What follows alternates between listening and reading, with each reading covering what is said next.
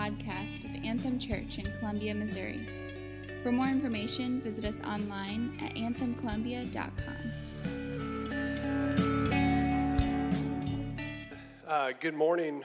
Uh, didn't introduce myself first time. My name's Stan. So if you're new here, one of the pastors on staff, Luke, who's our college pastor, he's actually en route to uh, I don't know if I can say the country. He's going overseas right now to help train some missionaries with his wife, and so I know he would covet our prayers this week as as him and Allie uh, are there um, with um, those that are working on foreign field, and they're all coming together uh, for this training. And so, but he was up here teaching last week out of Galatians, and he grabbed the first part of Galatians 4. So if you have your Bibles, we're going to continue on in Galatians chapter 4.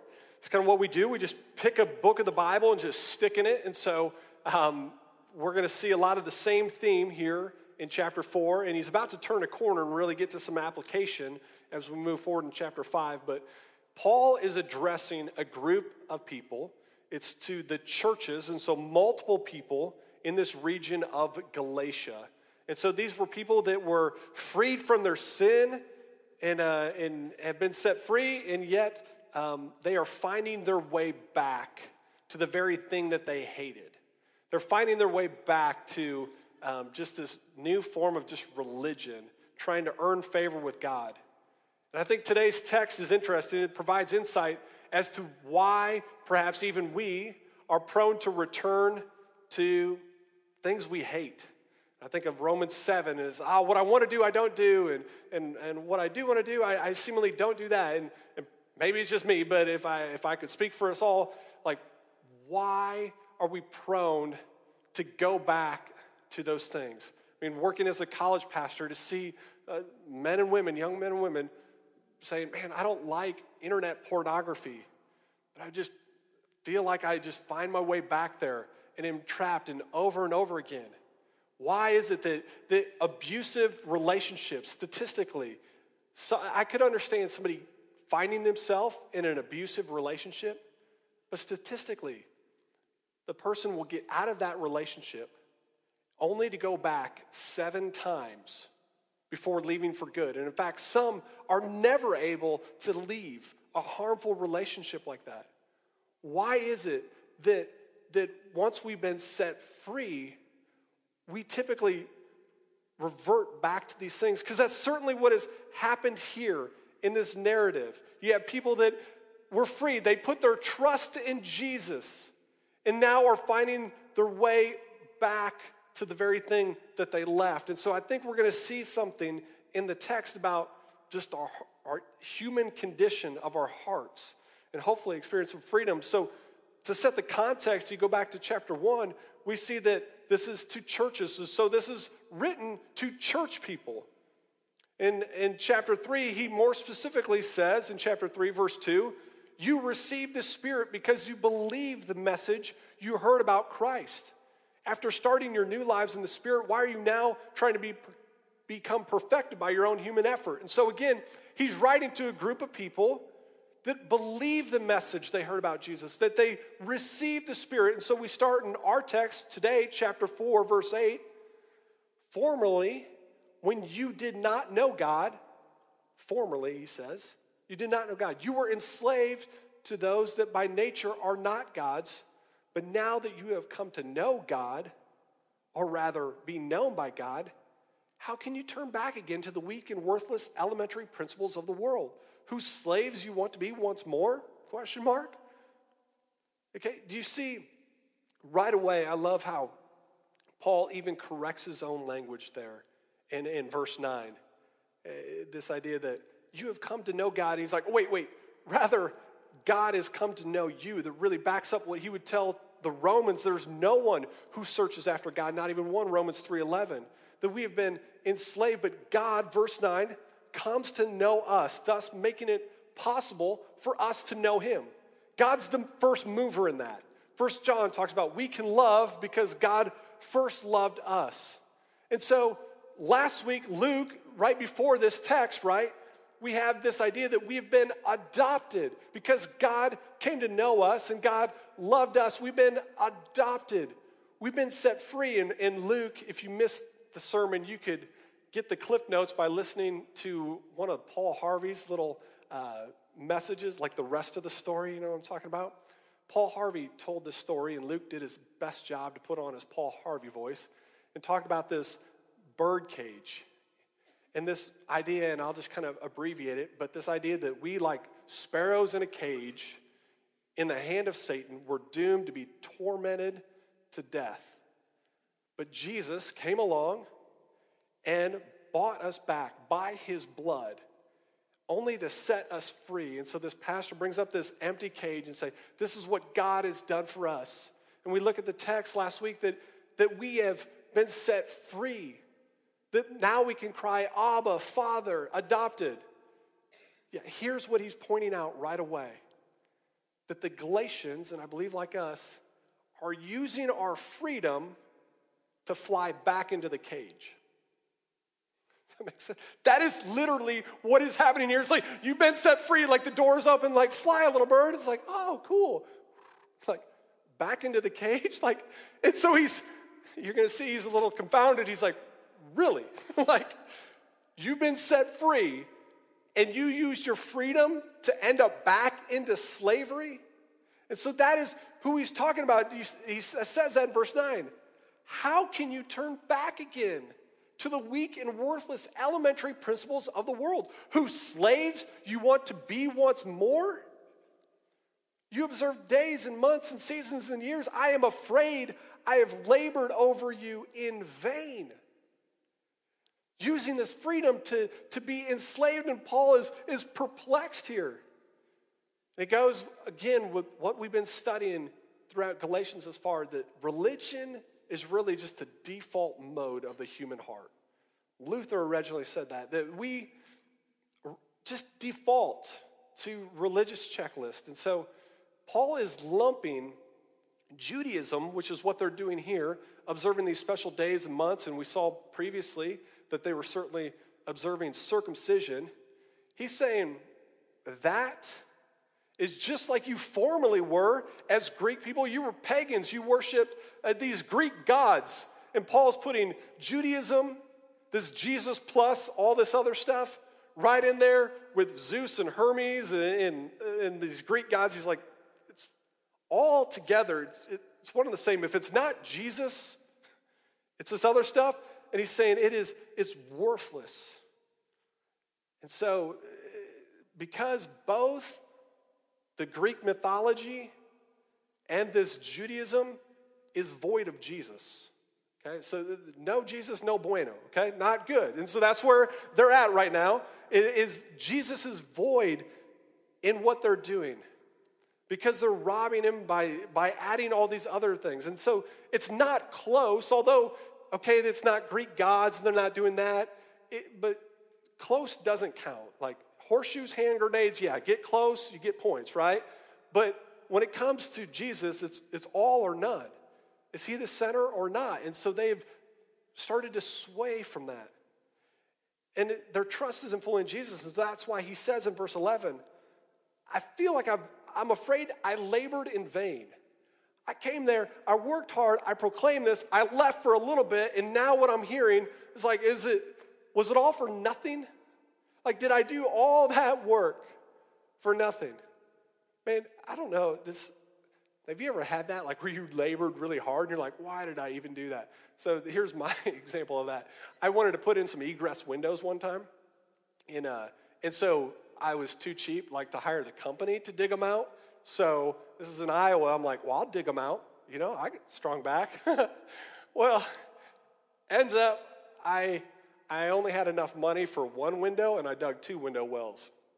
And I'm telling you, when you're like standing in like a six, seven foot hole that's like really big, you're like, that was for nothing. like you have to fill it all in, it breaks your heart. Um, like this idea of like laboring in vain, all that work, all that sweat, throwing mud above my head for nothing. And Paul's like, I was there proclaiming the gospel. It, was it for nothing? That's what I'm afraid of the fact that you've so quickly abandoned and are returning to this idea of slavery. And so far, we have a description of what has happened, but the text doesn't necessarily tell us why. Why are the Galatians doing that? Why are they prone to leave this freedom and go back into the cage? Well, we're going to tease that out, but again, we're just going to keep looking at our narrative here as he continues on in verse 12. Brothers, I entreat you, become as I am, for I have also become as you are. You did me no wrong. What he's saying here, and he'd say it to the Corinthians, the Thessalonians, he's saying, I wish you would just follow my example. I wish you would follow my example. Now, if you're not and you're going to do this, hey, you're not hurting me, is what he's saying. Like, I'm not hurt by this. I wish you would follow my example, but you did me no wrong. The problem you have is not with me, it's with God. And I'm sad and perplexed by this. And so Paul's secure in the Lord. He's not personally hurt, but he does want this for him. And he goes on to say in, in verse 13, You know it was because of bodily ailment that I preached the gospel to you at first. And though my condition was a trial to you, you did not scorn or despise me, but received me as an angel of God, as Christ Jesus. What then has become of your blessedness? For I testify to you that if possible, you, had, you would have gouged out your eyes and given them to me. Okay, we're in timeout. You understand what's going on in the narrative? Like Paul is, is just recalling, he's like, what? What happened? Like when I was there, uh, this was not the case. And he says um, he was originally there preaching to them because of bodily ailment. And so you look at the commentaries, like, what does he mean by that?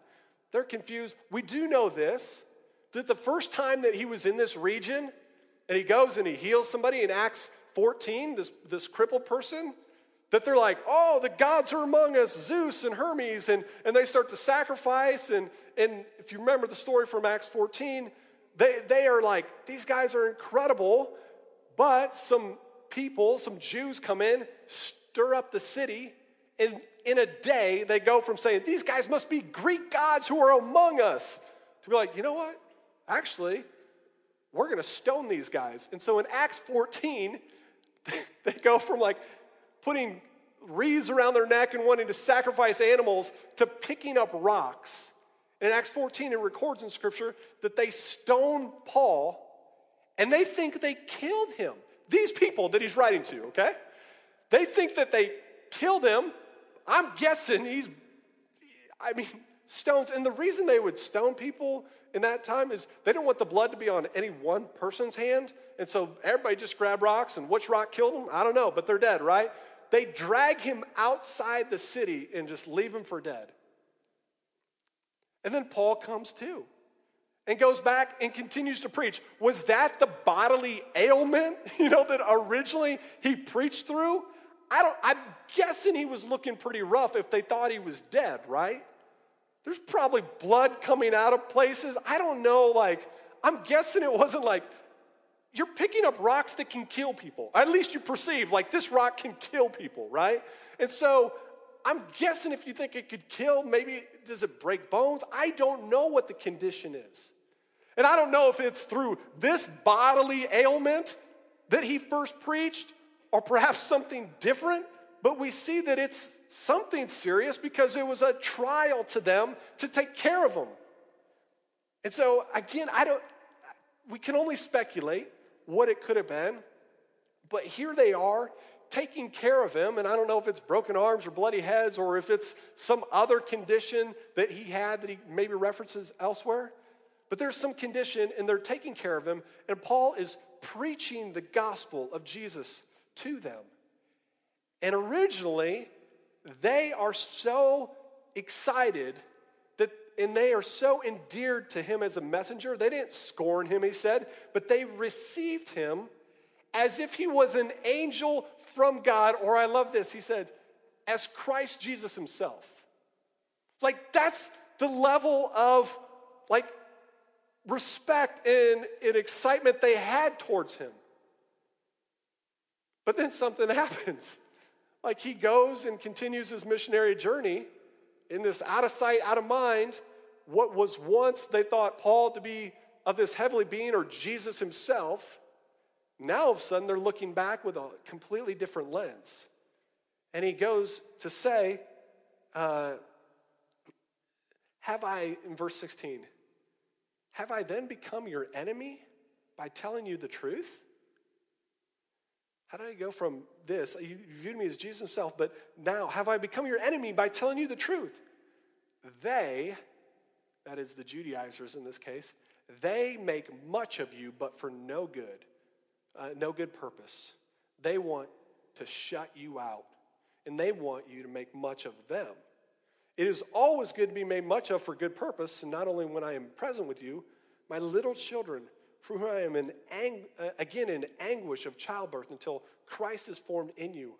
I wish I could be present with you now and change my tone, for I am perplexed about you. So understand Paul's tone here. You can hear it in his language.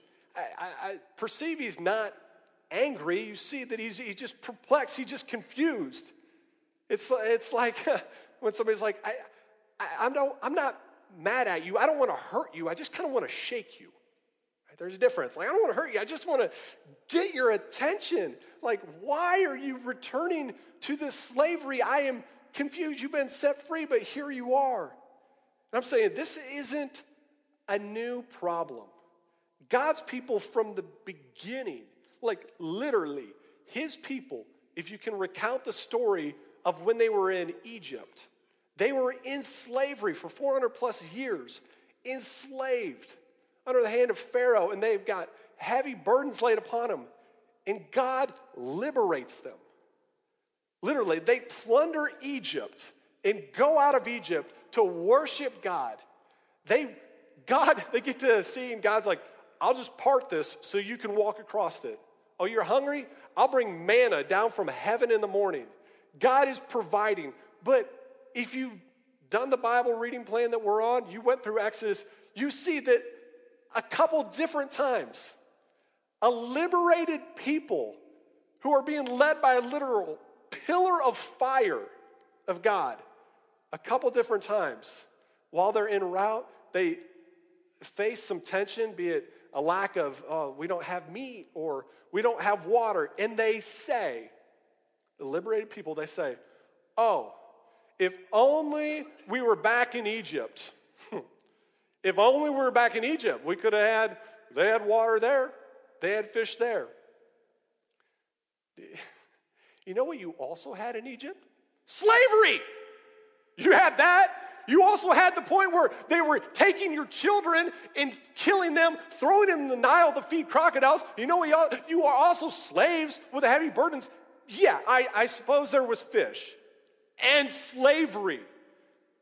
From the beginning, we are just liberated people prone to go back to what is known. And I think that we have, there's something here that we can see kind of in the text and in these examples is perhaps one reason of our return. And again, if you're in the camp that's like, yeah, I've got some things that I find myself just returning to, might I speculate that one reason is our desire for security. And there's security in the known.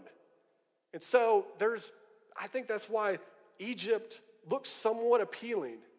And so say what you want about slavery, say what you want about chains. I know they're heavy, I know they're cold, I know they cut, but they're always there for me.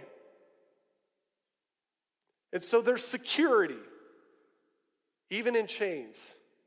And I think we long to feel secure in a world in motion where cars break down, jobs come and go. Things are constantly changing. Not even secure in schools anymore. And, and there's just this desire, I believe, that, that we have to, to grasp onto some security. Even if it's in the wrong places. I, I'll talk more personally, but even just kind of a fun. I know, like, when my phone's like, it's time for an update. I'm like, mm no, I don't like change because you're gonna you're gonna do stuff to my phone, and I'm gonna have to relearn things. Okay, so you guys like security too, right? Like, like even in uh, you know, so we don't necessarily this change, and so we want to gravitate towards something that's secure, and I think that's why the return back to the cage, you know, and, and so again, it, it's chains, it's imprisonment, but at least it's secure. I'd say that a lot of time is spent in people trying to manage your lives into a secure spot. It's valiant effort, but it's naive. to think that we can control circumstances and keep things from shaking and prevent problems from arising. Here's the, the whole main point, I think, what we're seeing security is found in a person, not in circumstances. Security is found in, in, the person of Jesus, not in circumstances. Psalm 125, verse 1 says, Those who trust in the Lord are like Mount Zion, which cannot be moved, it abides forever. The security that these chains or this cage offers in part, Jesus offers in full in his personhood.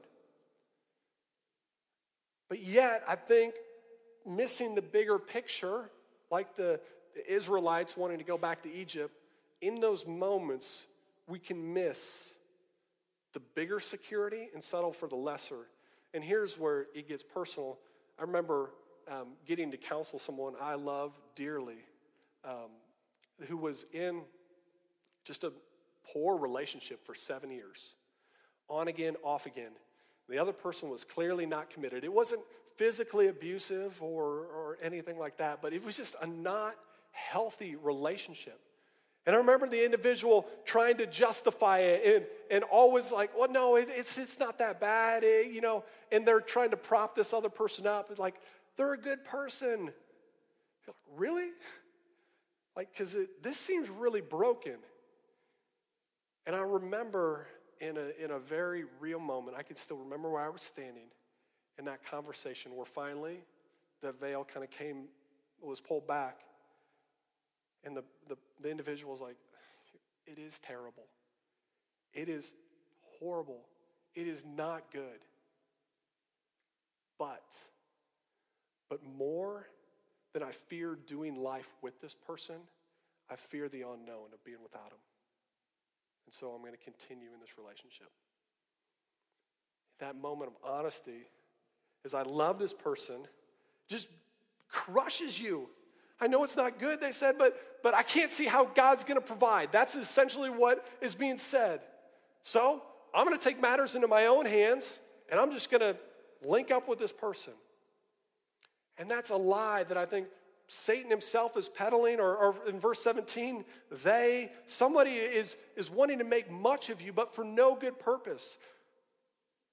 They want to shut you out. They want you to make much of them. And so they bait you. Satan baits you. This false religion, they bait you with this shiny thing that, that looks attractive, but it's really got hooks. And the, the purpose of it is to devour you. It's no good there.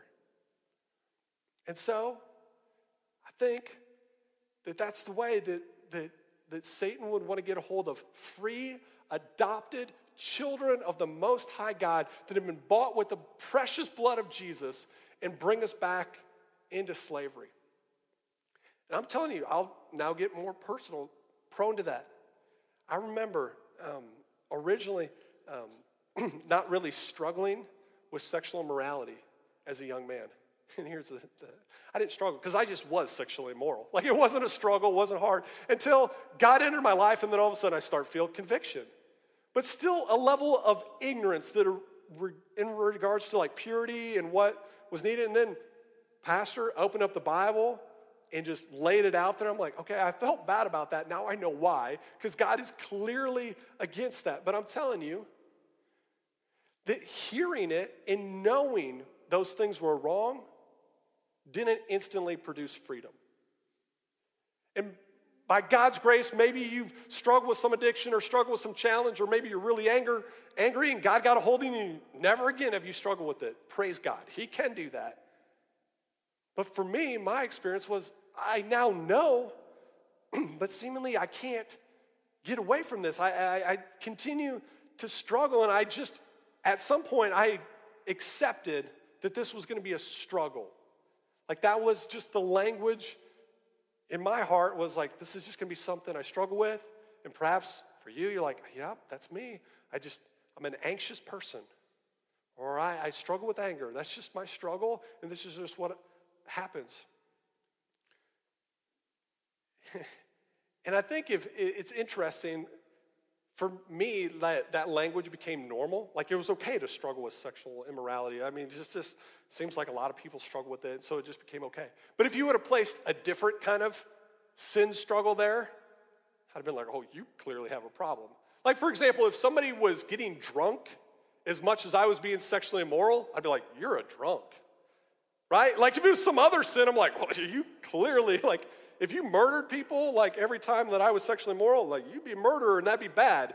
But my sin, I mean, it's, I mean, it's, it's not that bad. Jesus does say it's like committing adultery, but, but it becomes so normal. And I'm telling you, what I would want us, I think the language we see here in Scripture, in the language I am so grateful Mark Aaron, my pastor at the time, used with me, was this language of speaking to a free person that has been bought by the blood of Jesus.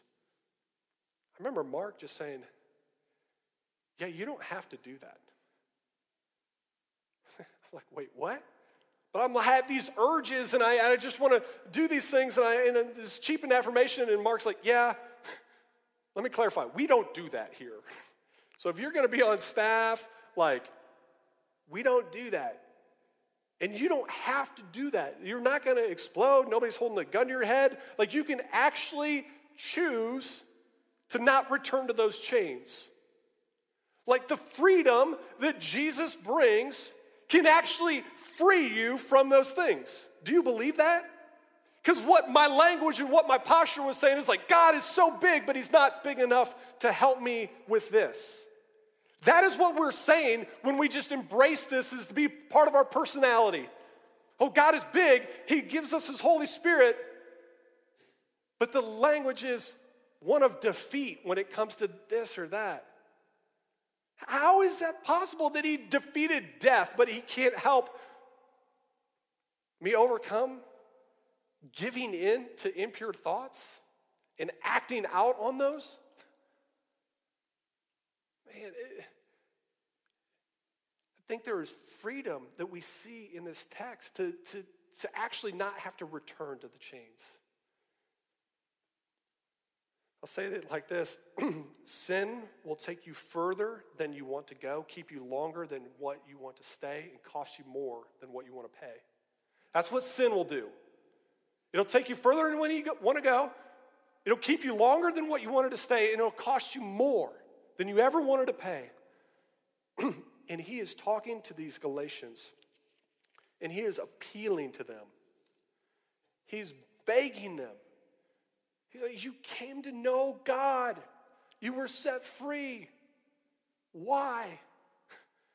Like, why? Sure, you have some security that is offered in being enslaved to religion.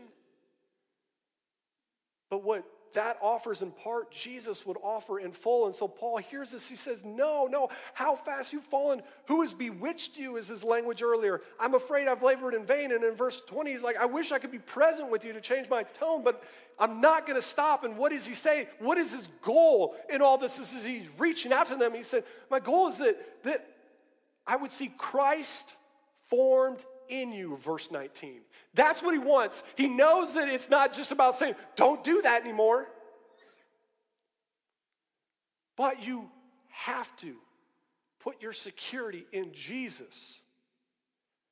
Uh, Romans would use that language again that we're no longer slaves to sin, but we are slaves to righteousness. We are called to be slaves to God. We do need to link up with something, it's just Jesus. And he's going to talk more practically as we continue to study this out, how to practically better do that. So I want to leave some of that for those other messages. But the reality is this that, that we can find security and full in our Savior, and that's where he's bringing them to in verse 19. It's not found in homes, bank accounts, 401ks, not in relationships, it's in Jesus. Hebrews 13 8. Jesus Christ is the same yesterday, today, and forever. Our hearts that long for consistency, our hearts that long for security, nothing is more consistent, nothing is more secure than God Himself. Right? And so that is, man, I want us to hear that and live in light of that And not only is God consistent, so is his love. His love that he would send his own son, that whoever believes in him would not perish but have eternal life. And so God's love for us is unconditional, meaning we can't change that. Even the language, like, he came to know us first. Like, God adopted us, brought us in, and this love is not circumstantial. And so, if you no longer want to be enslaved, return to Egypt, so to speak, you have to believe, like Israel, that's wandering around in the wilderness, that it is more secure because God is there. Right? That, that, that our security isn't going to come outside the cage or outside those chains from our circumstances, but it's from our Savior. Our trust is in a person, not in circumstances. And that's not blind faith. That's really calculated to trust that, that God, in His goodness, is going to work all things out for the good of those that love Him. And so, what He's begging them to do is, is to, to return to Christ because He knows that security is not found apart from Him. And so, the security that they are wanting, which is perhaps why they're going to religion, is going to be found in Jesus. And so, he has a deep concern that that be true. Now, here's the deal: is our text is not done, and we want to teach it in entirety. So he goes on, and he's going to end chapter four with an uh, allegorical story, and he's going to go back to Father Abraham, something that they would have been more familiar with. And again, I think we're increasing Bible literacy, but but I want to help chart this out. And so here's what he's doing with this story. So we're getting teacher-esque here, so bear down. Hopefully I can get this right on the fly. But he is, he's going to grab this story, and as he presents it, this would have been kind of a tactic that could have been used in debates. Like, hey, I'll tell a story, and here's the thing read the story, figure out what it means, and then apply it to yourself. So this is just kind of like the bookend the argument that he's been making throughout the, the first four chapters here. And so this is not a new argument. This shouldn't be new teaching, but kind of the culmination. And so again, this doesn't detract from the message that we've been talking about, but this is really um, just going to go to serve to drive it home. And so again, the topic is in regards to the law, verse 21. Tell me, you who desire to be under law, do you not listen to the law? And then he's going to go on to tell this story. And so we got some characters as you're looking there. We've got Abraham. Uh, I'll just call him Abe. Okay. And then over here, we have Sarah. And so, what God told Abraham was that him and Sarah, despite their old age, that he would move them to a land and he would give it to them and they would have an inheritance. Descendants are as numerous as the, the sands on the seashore, stars in the sky. Which sounded pretty amazing because they're pretty old at the time. And so here's this promise that they were going to have this son. But yet, as it happens, faithless retreats to familiar. In a moment of faithlessness, Abraham couldn't see how that was going to happen. They weren't getting any younger. And so he turns to Hagar, who is actually slave or servant. And he retreats to the old fashioned way of having a kid with her. And so that kid is Ishmael. And he's going to represent, again, uh, result of the flesh. This is not the son of the promise. This is not what God intended. This is a result of flesh. God didn't say, hey, uh, you know, you're right, it's not working out, so why don't you, Sarah, just give him your servant and just have it? No, that was not God's plan. God's plan was always to be through the promise, to use the least likely so that glory would be to him. And so here you have servant, work of the flesh, uh, producing Ishmael. But God stuck to the promise. And here you have Isaac, who's the son of, then this represents the promise. And yet, despite God doing this miraculous thing, the son of the promise, and this child is going to represent those of, of, of slavery, and this child represents those that are free. And despite this, this child, actually, Ishmael being the older one who was born first, becomes the persecutor. Cuter, okay, a pastor, not English major. And he persecutes uh, the younger. So Isaac is persecuted. Does that make sense? So he becomes a persecutor to the point where it's getting rough, and Sarah's like, This can't happen anymore. Send her away. And so sent them out to wander in the wilderness. And Paul tells this whole story to kind of put a bow on it, and he's going to say, Here I am being persecuted. So put me on this side. And here's the Judaizers, they're over here. This represents what you get with the law.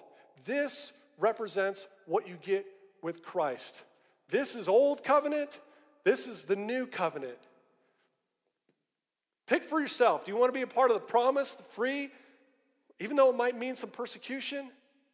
And so he tells a story and says there's a clear divide. And if you want to keep living in slavery and responding to the flesh, and keep right on aligning with Hagar and Ishmael and keep doing what you're doing. But he begs them to hear the story and recognize that they would, should desire to be sons of the promise, sons of the free one. And so that's why he ends with this story. And again, it puts all the emphasis that security and all that is not found in a place, it's not found in circumstances, it's found in the person of Jesus the promised one of God. And so he ends with that. So it's fitting that we get an opportunity to respond with communion. And I'm going to have Austin come up and, and, and, set up the communion table. But I just, in closing, as the band comes up and we get a chance to respond, I want to ask you this question. Like, do you believe that, there, that God is giving us the ability to say no to the flesh to no longer be enslaved to sin. And by faith in Jesus, if we transfer our trust in the security of the chains and the security of the cage and transfer our trust to Jesus, do you believe? Do you align with what Scripture says that there is freedom? And so I'm going to pray for us and then turn it over to Austin. God, please, would you move in our hearts right now? Would we experience the freedom that you offered us? As adopted children, would you help us realize the freedom we have and the cost that was paid for that freedom? And God, even now, would you allow today to be a turning point that we would be able to use Bible language and repent of sin, turn from sin, and trust you. And God, we just acknowledge that you're not promising that our circumstances are all going to be taken care of, in, in such a way that it's going to be free and easy, we know that we are following a crucified Savior and that we should expect trials. But God, would we be able to walk firmly with our trust in you? And so we pray this in the name of Jesus.